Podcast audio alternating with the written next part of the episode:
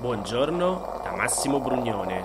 Oggi è lunedì 17 maggio, mancano 35 giorni all'inizio dell'estate e queste sono notizie a colazione, quelle di cui hai bisogno per iniziare al meglio la tua giornata.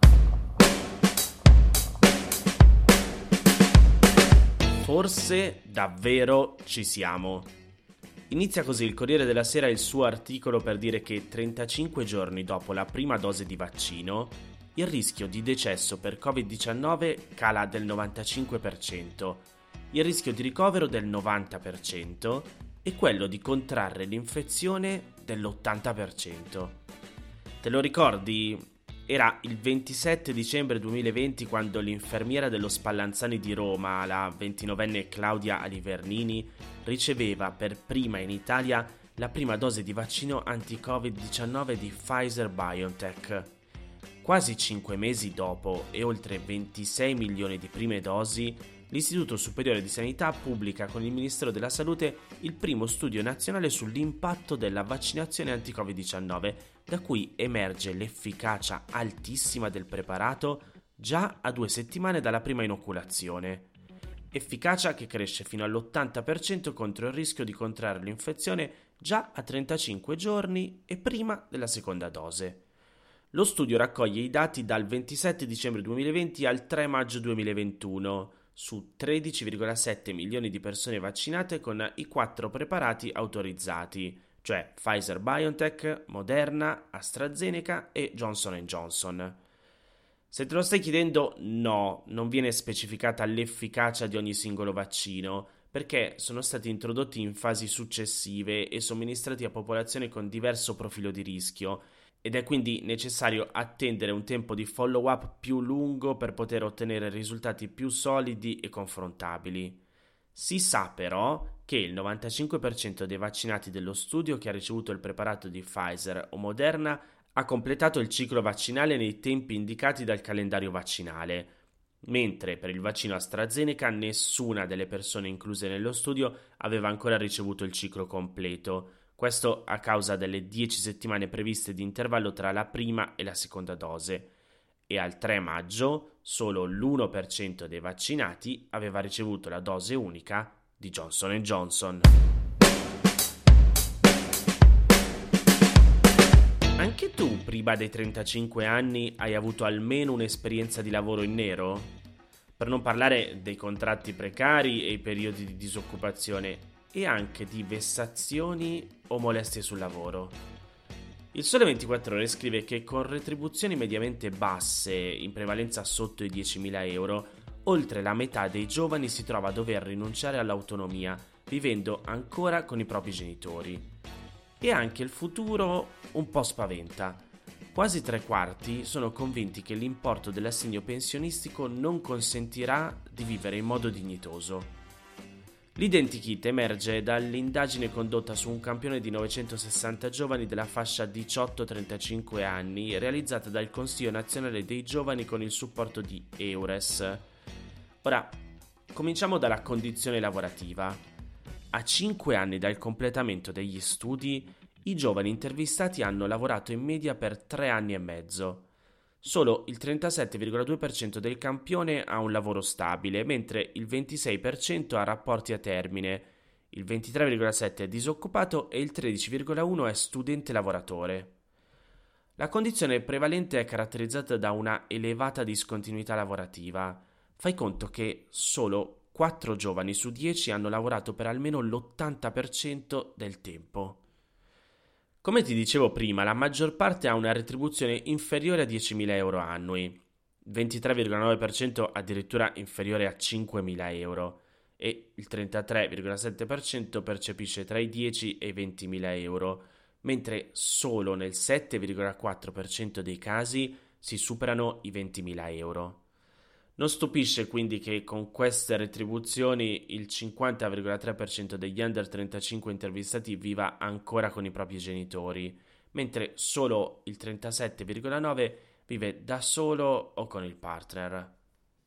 Sempre per darti un po' di percentuali, la maggior parte dei giovani, il 54,65%, ha esperienze di lavoro senza contratto, quindi in nero e il 61,5% ha accettato un lavoro sottopagato. Addirittura il 37,5% dichiara di aver ricevuto pagamenti inferiori a quelli pattuiti e il 32,5% di non essere stato pagato per il lavoro svolto. E sembra che questa condizione di vulnerabilità abbia conseguenze sulle scelte procreative. Solo il 6,5% dei giovani afferma di avere figli, il 60,9% vorrebbe averne quando avrà condizioni materiali più solide, mentre il 32,6% dichiara di non averne e di non volerne avere nemmeno in futuro. Solo il 12,4% è proprietario della casa in cui abita. Un'esigua minoranza ha provato a chiedere un mutuo, generalmente comunque ottenendolo. Questo anche perché in realtà la gran parte non prende nemmeno in considerazione questa possibilità, sapendo di non essere in condizione di potervi accedere. Un capitolo dell'indagine poi è dedicato alle pensioni. Il 73,9% degli intervistati immagina che non vivrà dignitosamente con l'assegno pensionistico. Prevale però la disinformazione, più della metà del campione non conosce con quale metodo venga calcolata la sua pensione e sempre intorno alla metà del campione rimanda la decisione sulla pensione integrativa non avendo attualmente la disponibilità economica necessaria. Tra l'altro, se vuoi approfondire questo tema su cosa bisogna fare già da giovani per assicurarsi una pensione dignitosa, ne ho parlato nella puntata del podcast Books 24 di venerdì scorso con il giornalista Marco Loconte, autore del libro La pensione su misura. Su www.notiziacolazione.it ti metto invece il link all'articolo del Sole 24 ore con tutti i grafici sull'identikit lavorativo degli under 35. Fammi sapere se ti ci ritrovi. Guarda, si avvicina, ora si inabissa. Di cosa sto parlando? Quello con cui ho iniziato è uno sprazzo di dialogo che si percepisce dal video pubblicato venerdì scorso su Twitter dal documentarista Jeremy Corbell.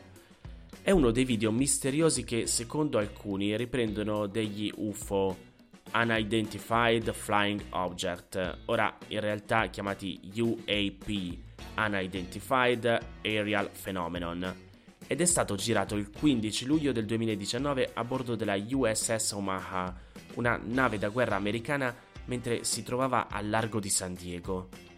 Nel video l'oggetto di forma sferica si muove a destra e a sinistra, in un modo per noi naturale considerando la mobilità aerea dei veicoli costruiti dall'uomo. Ma quello che più stupisce è la capacità dell'oggetto a un certo punto di tuffarsi in mare senza apparente difficoltà o danno. Il Pentagono lo ha definito un Transmedium Vehicle, ossia un veicolo in grado di muoversi in aria, in acqua e, verosimilmente, ma questo non lo sappiamo, anche nel vuoto. Di avvistamenti negli ultimi decenni se ne sono avuti parecchi.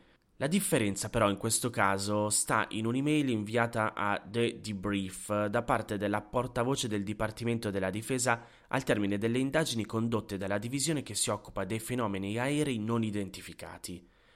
Queste le sue parole. Posso confermare che il video è stato effettivamente girato dal personale della Marina e che sulle immagini sono in corso delle indagini. Così il video e le successive parole rilasciate dal Dipartimento americano hanno fatto risalire vertiginosamente l'attenzione su UFO o gli UAP in tutto il mondo e in particolare negli Stati Uniti, dove entro giugno è attesa un'informativa di massa da parte delle agenzie federali sul fenomeno, a seguito di un atto firmato dall'allora presidente Trump. E la palla ora passa a Biden, su uno di quei misteri che ovviamente più intrigano l'immaginario, la possibilità di vita senziente oltre a quella sulla Terra. Queste erano le notizie a colazione di oggi. Se ti va di aiutarmi e sostenermi nella produzione di questo podcast, puoi farlo inviandomi un piccolo contributo dal sito www.notiziacolazione.it. Se ti sei perso alcune notizie puoi andare indietro e ascoltare anche quelle dei giorni scorsi e se lo ritieni utile puoi condividere questo podcast inviandolo a qualche amico. È disponibile su tutte le piattaforme audio. Ricordati che se vuoi puoi iscriverti al canale Telegram di Notizie a Colazione per riceverle tutte le mattine direttamente sul tuo smartphone. Oppure mandami il tuo numero di telefono alla mail notizie a colazione chiocciolagmail.com per riceverle via WhatsApp. Ti aspetto domani per iniziare insieme una nuova giornata. Un saluto da Massimo Brugnone.